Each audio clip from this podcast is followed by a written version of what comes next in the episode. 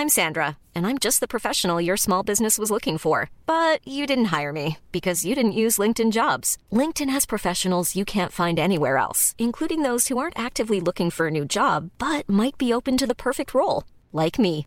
In a given month, over 70% of LinkedIn users don't visit other leading job sites. So if you're not looking on LinkedIn, you'll miss out on great candidates like Sandra. Start hiring professionals like a professional. Post your free job on linkedin.com/people today.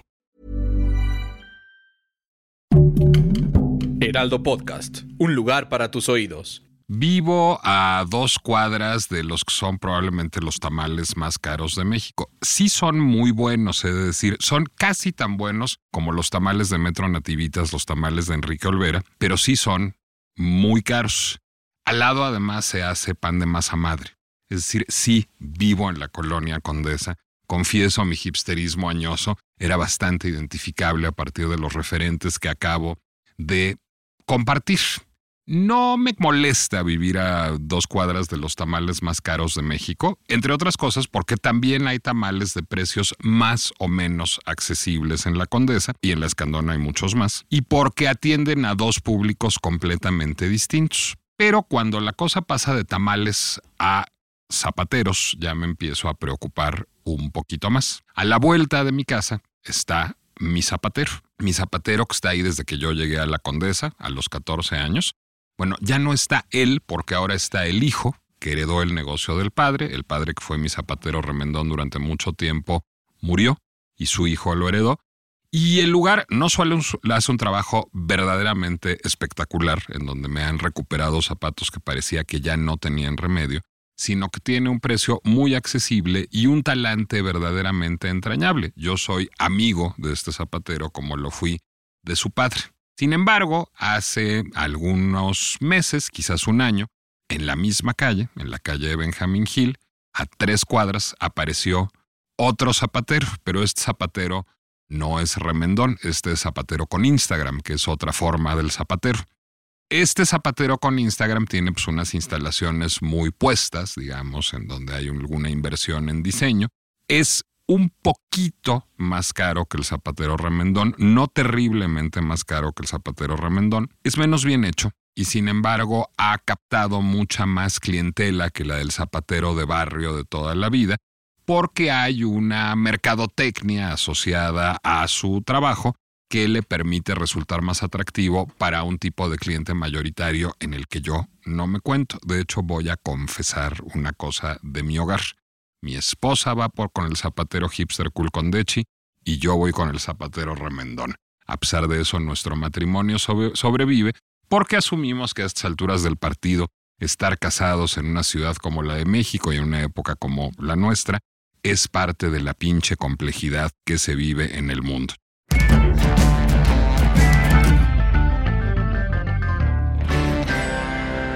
Yo soy Nicolás Alvarado, me da mucho gusto darles la bienvenida a la segunda emisión de nuestro podcast para hablar, a ver, de todos los temas que ya empecé a plantear con esta pequeña parábola con la que empecé, que son gentrificación, que son, no los mencioné, no mencioné a, a, las camionetas de alemanes, suecos, gringos, franceses que llegan todos los días a comer tamales a Puyol a Molino Puyol y a desayunar pan de masa madre en Saint, pero ese es un fenómeno que se llama o no nomadismo digital. Ahora nuestra invitada nos lo va a aclarar. Y hablar de un fenómeno que pasa más bien por el asunto de las políticas públicas, sí, y de la legislación, no, cosa que preocupa, que es un convenio recientemente firmado por el gobierno de la Ciudad de México con Airbnb para promover el nomadismo digital, porque se supone que esto dejará pingües beneficios para la Ciudad de México, lo cual es parcialmente cierto y parcialmente falso, pero otra vez estamos en los terrenos de la pinche complejidad. En algún momento Majo, aquí en el Heraldo, me dijo, este es un temazo, ¿por qué no lo abordas en el podcast? Yo le dije, porque no sé lo suficiente del tema y no más voy a faroler. Pero entonces alguien me recordó que yo soy amigo de Sofía Margarita, que es una mujer francamente versátil, la conocí haciendo promoción cultural, Después me la volví a encontrar haciendo política. Es vecina de la condesa, aunque vive lejos de los tamales más caros de la condesa, vive arriba del pan dulce más caro de la condesa, que es otro fenómeno. que es muy bueno también. Un saludo a Elena Reigadas.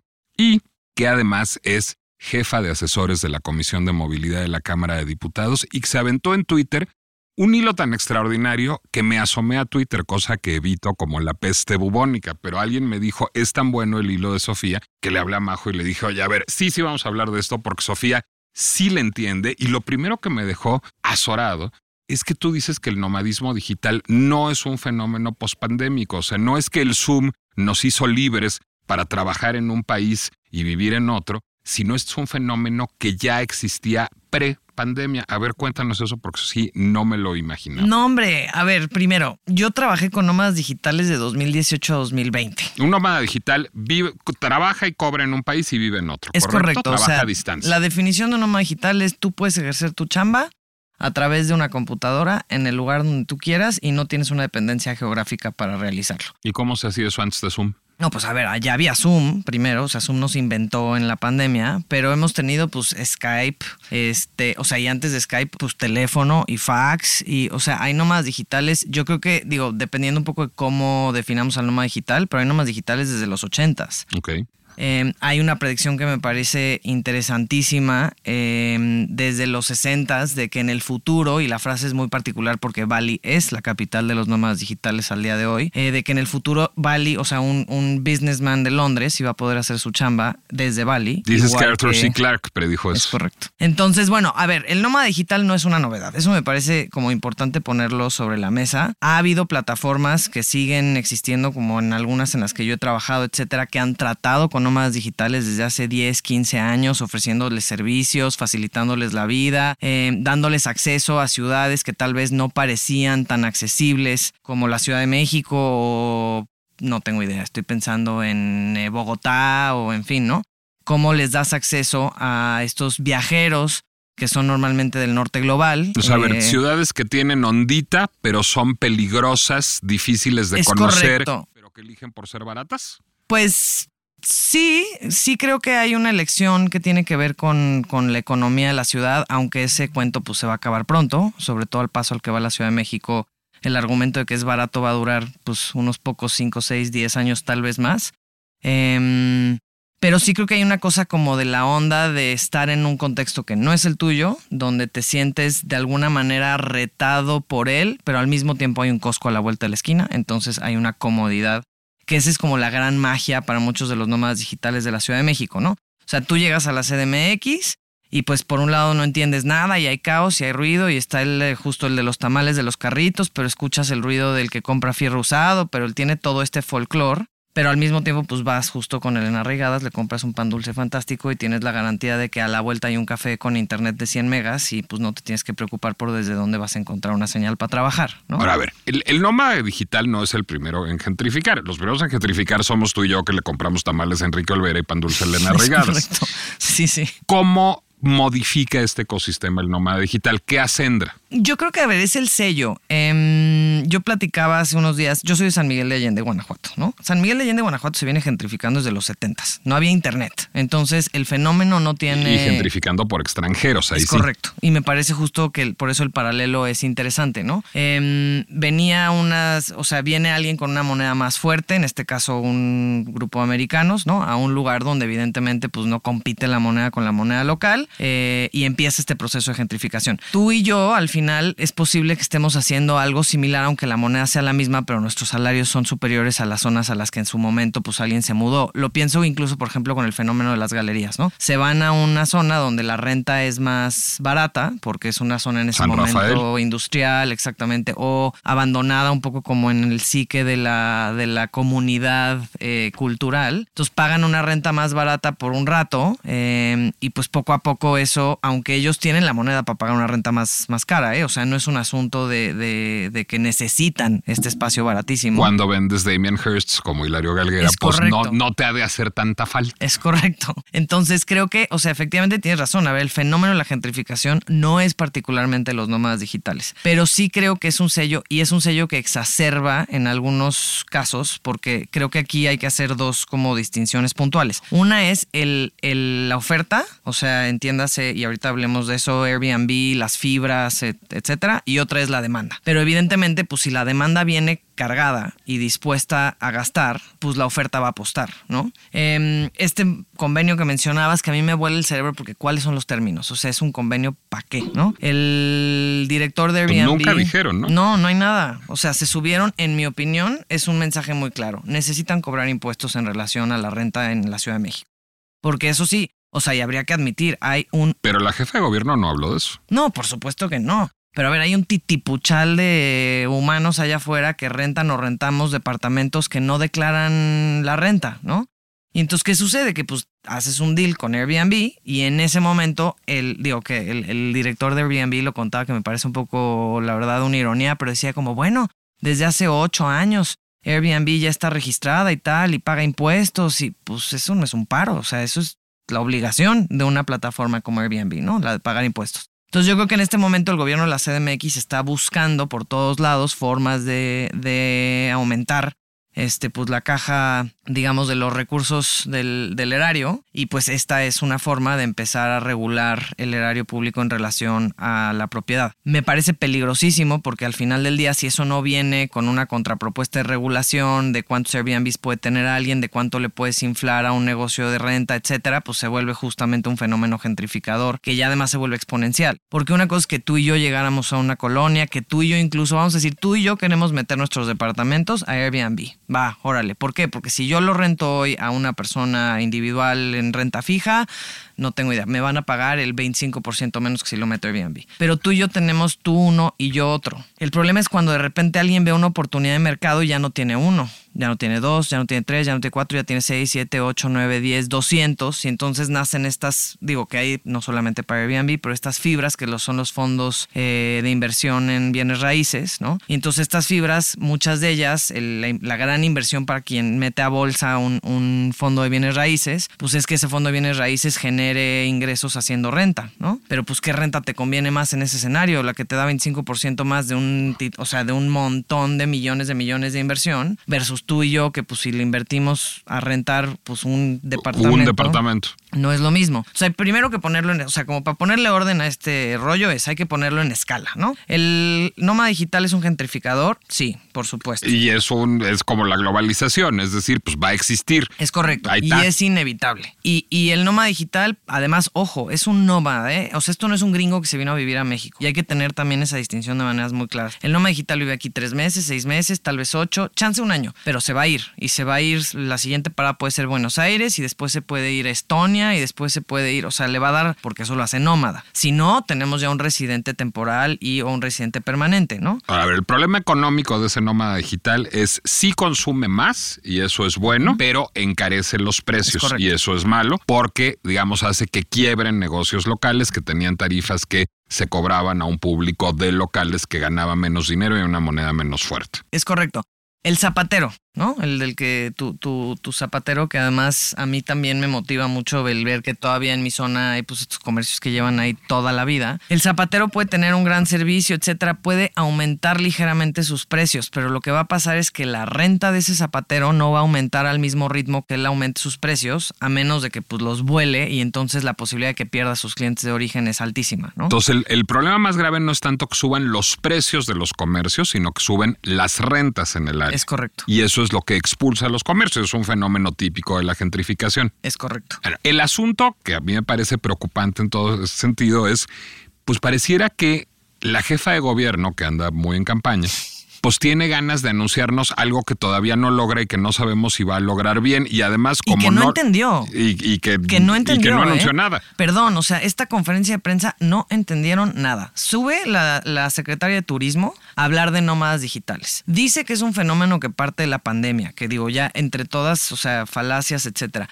Sí se acendra con la pandemia, ¿no? Sí, a ver, se aceleró, pero no nace ahí. O sea, y la CDMX ya tenía una carga importantísima de nómadas digitales. O sea, yo, yo te diría dos cosas. CDMX y Puerto Escondido en este país tienen gentrificación de nómadas digitales desde hace fácil, baja la mano, unos seis años. Y Mérida, ¿no? Mérida tiene un poco, lo que pasa es que Mérida realmente creo que lo que más ha crecido en Mérida son los mexicanos que se, o sea, que se fueron a Mérida buscando una vida como más tranquila y una cosa más segura, lo mismo que le está pasando a Querétaro en diferentes medidas. Yo tal vez pondría más bien a La Paz, a Baja California y medio, no tan exacerbado como CDMX y Puerto Escondido. Pero a ver, esto ya venía sucediendo. Nosotros en 2018 buscamos al gobierno local de la CDMX a decirles, oigan, esto está sobre la mesa. nosotros quiénes, nosotros, nosotros Yo en ese momento trabajaba con una empresa que se dedica a dar servicios a nómadas digitales para hacerles, digamos, sus aterrizajes en ciudades como, o sea, son 12 ciudades alrededor del mundo, en todos los continentes, para hacerles su aterrizaje en estas ciudades más amenos, ¿no? O sea, ayudarles a buscar oficina, casa, etcétera. Se quedan un mes por, por ciudad, digamos, y se siguen moviendo. Y entonces, cuando empezamos a ver que llegaban estos grupos que le tenían cierto temor a la CDMX, porque, híjole, pues peligroso y pues no sé qué y tal, y llegaban y se enamoraban perdidamente y le hablaban a todos sus amigos y entonces de repente pues no tenías uno, tenías tres, porque además el, nomadismo digital está ultra conectado por obvias razones. Entonces las recomendaciones y el de boca a boca en el nomadismo digital es súper relevante. Te platico así rapidísimo un, fenómeno que me llamó mucho la atención. En la pandemia, em, pues como no cerramos fronteras, ¿no? Entran todos estos nómadas digitales que van, ya sea porque vienen a México o que van a, o sea, de Estados Unidos hacia Europa o de regreso, ¿no? Se quedan aquí, se enamoran de la ciudad y entonces hay un problema porque una vez que excedes tus 180 días de la visa de turista, ¿ok? Hey, it's Ryan Reynolds and I'm here with Keith, co-star of my upcoming film If, only in theaters May 17th. Do you want to tell people the big news? All right, I'll do it. Sign up now and you'll get unlimited for $15 a month in six months of Paramount Plus Essential Plan on us. Mintmobile.com slash switch. Upfront payment of $45 equivalent to $15 per month. Unlimited over 40 gigabytes per month. Face lower speeds. Videos at 480p. Active Mint customers by 531.24 get six months of Paramount Plus Essential Plan. Auto renews after six months. Offer ends May 31st, 2024. Separate Paramount Plus registration required. Terms and conditions apply if rated PG.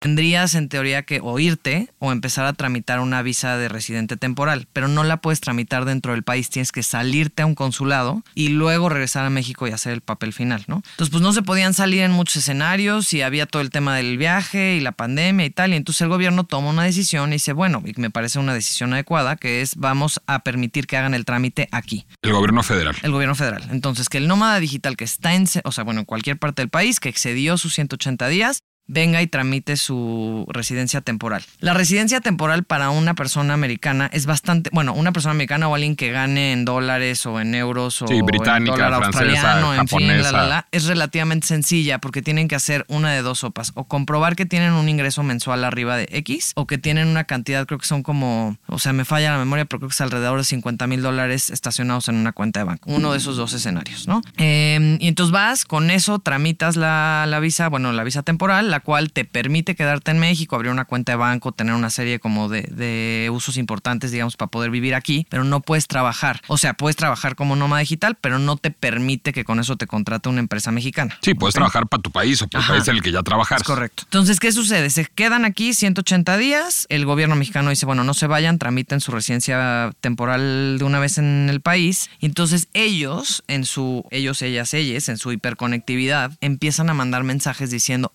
de los 180 días. Quédense, porque el gobierno mexicano está facilitando esto, ¿no? Entonces, la comunidad crece, es un poco como el, digo, en, positivo, pero es un poco como esta, el típico mito del gobierno que pide que maten víboras y que les dan un peso por cada víbora que maten y entonces la gente empieza a reproducir víboras, ¿no? Este, o sea, un poco en esa línea, pues era un método para contrarrestar un estatus ilegal de, de estos, pues digamos, visitantes en ese momento de México, que empezaron a generar que el fenómeno no creciera. Y ahora también en un momento difícil económicamente. Totalmente. Pero bueno, ahora qué hacemos, ¿no? O sea, ya, ya la economía no va a parar, la inflación está, o sea, está exacerbada, ya tenemos toda esta comunidad aquí que no deja de crecer. Entonces, ¿cómo trabajamos con ella? Y regresando a que la jefa de gobierno no entendió nada, o de menos no es lo que demuestra en esa conferencia de prensa, o quiso, digamos, hacer, hacerse un auto al vaso. Es decir, a lo mejor están negociando una regulación con Airbnb, pero al no haber resultados que informar, pues esa conferencia de prensa era un poco absurda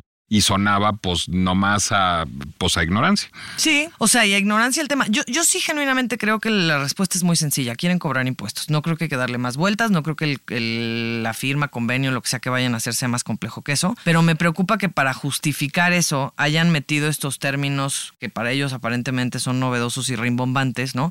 como el tema de nómadas digitales y como el asunto de turismo creativo, que además ahí el rol de la UNESCO me parece rarísimo. O sea, se trepa porque la, la UNESCO, estuvo presente en la conferencia Sí. de prensa hablando de turismo creativo. Es correcto. ¿Qué es turismo creativo? Pues mira, hay una definición que parece rarísima, pero es como aquel turismo que puede ser sustentable, que apoya al comercio local, que no es el turismo masivo. O sea, entiendo, ok. Que son al final como estas experiencias que promueve Airbnb, de que tú vas al mercado y está la señora que tiene un puesto que vende chiles y entonces tú le compras este, todos los ingredientes y luego te da un taller y te enseña a hacer salsa, tal, ¿no?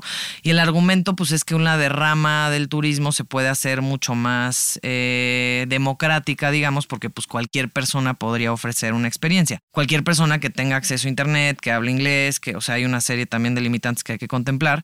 Pero bueno, vaya, entiendo que el turismo denominado creativo sea un asset interesante y que sí lo permite pues todas estas plataformas digitales y guara guara. Ahora que la UNESCO... Pero es distinto al nomadismo digital. Totalmente decir, no tiene nada que son ver. dos productos que, digamos, curiosamente, abrevan de Airbnb, pero con regulaciones completamente distintas. Sí, y además que no están, o sea, a ver, puede haber nómadas digitales que, que hagan experiencias de turismo creativo, claro, 100%. Ah, y- Pero el turismo creativo necesita turistas. Punto, ajá. Y digo, y ciudadanos y lo que quieras, pero no necesita específicamente de nómadas digitales. O sea, una cosa y la otra no son. Es como esta cosa de todos los perros son azules, pero entonces todos. ¿Cómo era?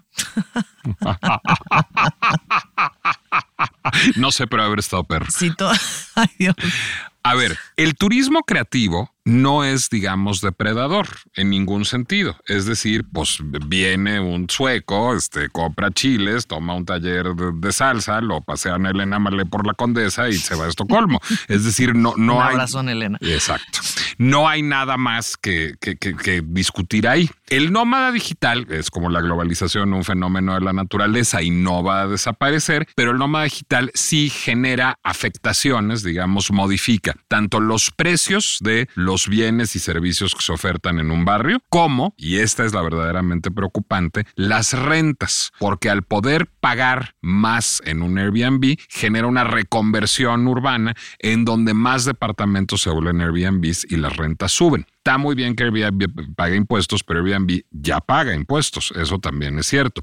Son impuestos, me imagino, locales, no federales. Es correcto. Bueno, creo que lo que más surge es una regulación con respecto a las rentas o qué otra regulación haría falta. A ver, de nuevo dividiéndolo en diferentes niveles. Uno es, tenemos que pensar a nivel federal en este caso, en una visa de nómadas digitales. Eh, como que no es la visa de residente temporal necesariamente y que necesita pues identificar a esta población y hablar también de qué implica el derecho a trabajar en, en México, ¿no? Ahorita si quieres regreso a eso porque... A trabajar desde México. Perdón, ¿no? a trabajar desde México. ajá. Em, hay, hay un tema ahí importante y, y reitero que, que todo esto es con todo el respeto. Yo creo que tenemos que estar abiertos a recibir a, a los nómadas digitales, pero por ejemplo, hay un. O sea, los gringos en Estados Unidos tienen una excepción de impuestos que es el FEI, Foreign Earned Income Exception. ok. O sea, una exención fiscal para el dinero que recaudan, que ganan en otro país. El FIA. Y puedes aplicar con dos criterios. Uno es, llevas más de 330 días afuera de Estados Unidos. Y entonces es como un poco para qué pagas impuestos de las calles que no estás usando y de la luz que no estás usando. O sea, esa es un poco como la noción, ¿no? Y la otra es, compruebas que tienes una residencia en otro país que no tiene que ser permanente, que puede ser temporal. Y eso implica que tengas una dirección, etcétera. Y que pues eres freelancero y tal. Y estás trabajando desde ese otro espacio, país, este, ciudad, lo que sea, ¿no? Entonces no pagas un porcentaje de impuestos. Dependiendo de cuánto ganas, tiene un tope. Este año fueron 120 mil dólares y creo que el año que entra lo van a aumentar, ¿no? Entonces, ojo, esas personas no pagan impuestos en Estados Unidos. O bueno, no pagan un cacho de sus impuestos en Estados Porque Unidos. no están usando ese alumbrado público y ese bacheo, Es pero sí están usando este alumbrado público y este bacheo. y acá entran como turistas. Entonces no pagan ese impuesto. Y todo el mundo dice, bueno, pero pagan IVA, pero, o sea, sí, entiendo que pagan IVA y lo que ustedes quieran, pero al final del día, o sea, los mexicanos que vivimos aquí también pagamos IVA y en adicional pagamos predial y en adicional pagamos, o sea, la serie de impuestos que cada uno es responsable de pagar, ¿no? Eh, entonces creo que ahí hay que hacer un programa de visa de nómadas digitales que considere que tenemos un impuesto a quien trabaja desde México, em, que le ofrece una serie de beneficios, etcétera. Hay casos importantes que revisar. Estonia, por ejemplo, es el primer país en Europa que emite una visa de nómadas digitales. En el caso particular de ellos es porque como a los nómadas digitales los expulsa la Schengen, bueno, a cualquier turista cada seis meses, pues tenían que irse a algún otro país que no fuera de la Schengen. Entonces ellos se ponen pilas y dicen, pues aquí los cachamos. Em, y efectivamente fomentan un mercado de ese tipo, pero lo fomentan con una regulación. Entonces ese es el primer paso. Dos, en CDMX creo que sí tenemos que ponerle topes, por ejemplo, a Airbnb, a cuántas propiedades puede tener una persona en Airbnb, ¿no? Yo podría decir que son 10. Este, tampoco se trata de nuevo, o sea, si tienes uno nada más, pues maravilloso, si tienes dos, pero sí creo que tiene que haber un tope. Dos, ¿cuántos días puede estar vacía esa propiedad? Porque lo que encarece la renta muchas veces son las estancias cortas, ¿no? O sea, si tú empiezas a rentarle a alguien 6, 7, 8, que ese es el argumento en teoría de Airbnb en favor de los nómadas digitales porque se quedan pues periodos de tiempo más allá de 28 días, ¿no? Ok, va, de todas maneras es una renta mucho superior a la que paga un usuario promedio de la, de la ciudad. Pero esas rentas cortas también pues hay que contemplarlas y regular que no sean, o sea, que tú no tengas un departamento vacío tres meses al año de los ocho, o sea, y lo usas ocho nada más. Y entonces ahí nada más lo que haces es generar aire. Porque hay que respetar que la Es decir, encareces los precios sin estar generando una derrama económica. Es correcto. Y además hay que contemplar que la vivienda es un derecho. O sea, no es un, eh, y esto es una opinión muy personal, pero la vivienda no es un bien para especulación. O sea, estas fibras que mencionaba, estos fondos, a ver, cada quien, y de nuevo, vienen otros discursos que me parecen con el hilo que, saqué en Twitter, leía un chorro gente con esta idea de es mi casa, yo hago lo que se me da la regala fregada gana, ¿no? Que además siguen pensando que es porque uno de ellos tiene un impacto. No, a ver, o sea, estamos pensando en los que van a apostarle a 200, 300, 400 casas en un conjunto, ¿no? Em, pero de todas maneras, incluso al individual, al que tiene su casa, yo hago lo que se me da la regalada gana, no es cierto. O sea, tú no puedes construir los metros que se te dé la regalada gana para arriba. Si estás al lado de un hospital, tienes un límite al uso de suelo si eres un comercio que puedes tener. Este, tenemos pues una medida de decibeles, aunque sea tu casa, tú no puedes agarrar y boom, explotar ahí un... O sea, tenemos reglas de convivencia que yo creo que en lo económico también tendrían que aplicar. O sea, ¿por qué no le puedo hacer la vida de cuadritos al vecino explotando mi bocina, pero sí le puedo hacer la vida de cuadritos al vecino encareciendo su renta ridículamente porque yo sí puedo y él o ella no? Entonces creo que ahí hay que tener conciencia de que esta regulación no es un tema de decirle, no, no puedes hacer lo que tú quieras con tu casa. Bueno, está todavía hipotética regulación porque no hay evidentemente, o sea, si la hubiera, que ojalá la haya, o sea, es un, son reglas de convivencia para que todos podamos tener dentro de nuestras colonias, barrios, etcétera, pues una vida prolongada con el, digamos, la oportunidad que todos merecemos. A ver, hay manzanas y me parece más, me vuela el cerebro porque la, o sea, la CDMX ya tiene herramientas para regular en estratos. O sea, ya hay manzanas en la propia Condesa, por ejemplo, donde tú pagas predial X y literal la manzana enfrente, cruzando la calle, paga tres, cuatro veces el predial que pagas tú. Por el uso de suelo. Por el uso de suelo y o porque están reguladas dependiendo del bloque económico, digamos, no sé cuál es el término oficial dentro de la ley eh, que se considera, ¿no? Entonces, si había, por ejemplo, mis edificios, que creo que esto prontamente tendrá que cambiar, pero eran de renta controlada, etcétera. Entonces, yo tengo un predial muy bajo. O sea, pago un predial ridículamente barato para la zona en la que vivo, ¿no? Habría que revaluar. Pero eso mismo se puede también aplicar en la regulación de Airbnb, etcétera. O sea, creo que sí podemos hacer una regulación integral que contemple a quienes tienen la oportunidad de hacer un negocio con su departamento y su propiedad, su casa, lo que sea, de manera controlada, etcétera, pero que no permita que estos fideicomisos de repente vuelen la oferta y tengamos una crisis como Berlín o Nueva York o Barcelona o que hablan mucho los turistas y los turistas y no, no, pero es que no solo son los turistas, es todos los fondos de, inversión que inflaron el mercado. A ver, me dejas más confundido y más claro de lo cómo llegué y creo que eso es maravilloso. No, a ver, me dejas más claro porque entendí el problema. Me dejas más confundido porque el problema no, no me parece de fácil solución. Me parece un problema extraordinariamente complejo porque pasa por una regulación inmobiliaria, por una regulación fiscal por una regulación migratoria. Tiene cuando menos tres filones. Es decir, pues lo que se impone es legislar. No creo que sea un asunto que en el que basten, no digamos anuncios en conferencias de prensa, sino políticas públicas, sino creo que es un tema de legislación y de leyes secundarias incluso. O sea, sí creo que es un tema pues que amerita un parlamento abierto. Y a mí esto, digamos, me parece, si quieres, un tema pues muy sintomático de lo mal que lidiamos en este país con la pinche complejidad. No solo Claudia Sheinbaum, todos. Es decir, hagamos un anuncio, sí, que venga la UNESCO y Airbnb y todo. Y, y eso se traduce en qué? Es decir, probablemente no sea muy glamoroso hacer un eh, parlamento abierto con agentes migratorios, eh, abogados especializados en derechos humanos, abogados eh, especializados en, derecho fiscal, pero es lo que se necesita para poner mm, mejores reglas de convivencia. Seguramente no va a estar listo para el 2024, seguramente nadie se va a poder colgar la medallita, pero los procesos que redundan en legislaciones, y tú lo sabes mucho mejor que yo porque tú trabajas en el Congreso, pues no son fáciles ni glamorosos, nomás sirven cuando están bien hechos. Sí, sin duda. Y, creo que incluso, o sea, en el camino a ese parlamento abierto, sobre todo, pues es combatir la desinformación. O sea, de verdad me parece un abuso ridículo que usen términos que pues suenan muy modernos, ¿no? Este, para justificar un proyecto que no tiene pies ni cabeza, porque literal es, es, es espejitos, o sea, ahora sí que el espejiro, espejiro, pero desde el propio gobierno hacia sus eh, ciudadanos y ciudadanas, que lo expliquen con peras y manzanas. Necesitamos cobrar impuestos, vamos a hacer este intercambio por lo pronto, tenemos un tema pendiente con el asunto de la gentrificación, sí, lo iremos tratando poco a poco. Eso hubiera sido el mejor anuncio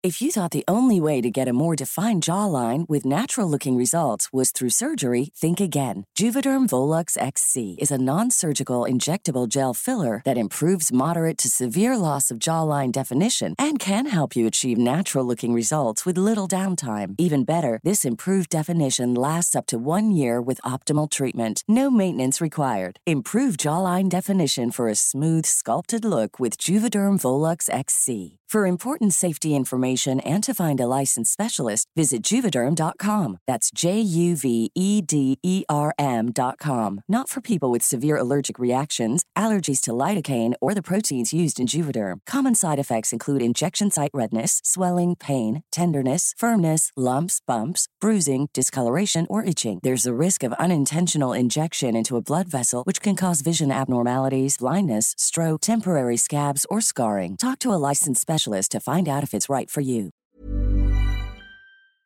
del universo. Y mientras tanto, bueno, sí, los nómadas digitales es un fenómeno en la Ciudad de México, hablemos de ellos y generemos conciencia y tal, pero dividan, o sea, esto que decías es, o sea, o sea, eh, puede ser más confuso, pero el tema creo que sería sencillo decir, no es un problema, son dos, tres o cuatro, y cada uno de ellos tiene que recorrer su propia ruta. Echarlos en la misma canasta me parece meramente un show de relaciones públicas y no realmente una política pública bien pensada en favor de la ciudad. Sofía Margarita, ¿dónde podemos leer tus perlas de sabiduría? no, a ver, pues yo no le entendía y le empecé a entender a partir de tu hilo. ¿Dónde te podemos, dónde podemos consultar tus opiniones doctas? Mi Twitter es arroba Sofía Margarita A, o sea, con una doble A al final. Mi Instagram es Sofía Margarita y yo creo que con esas dos. Twitter es Sofía Margarita. Ajá. Ok. que como que ya te dio el ataque, digamos. sí, sí. ante las cosas que suceden en este país y en esta ciudad con frecuencia, así sucede. Gracias, Sofía Margarita. Y yo, bueno, les recuerdo que pueden escuchar un episodio nuevo de La pinche complejidad cada viernes en Spotify, Apple, Amazon Music o la plataforma que prefieren. Y que además nos pueden encontrar en todas las redes de El Heraldo Podcast y finalmente ya en el YouTube del Heraldo de México, lo cual a mi amiga Herma Edwards le va a dar mucho gusto porque ella le choca Spotify. Ella no es una nómada digital, ella vive en Nueva Orleans, ella es estadounidense y me decía, no te voy a oír porque yo no le entro a Spotify porque Ay, Dios. sí, le da las paranoias. Entonces ya me puede escuchar mi amiga Herma en YouTube. La gentrificación de las plataformas de escucha de podcasts todo va a terminar en un ejercicio de tamales sobrepreciados. Gracias, Sofía Margarita. Nos escuchamos la próxima semana.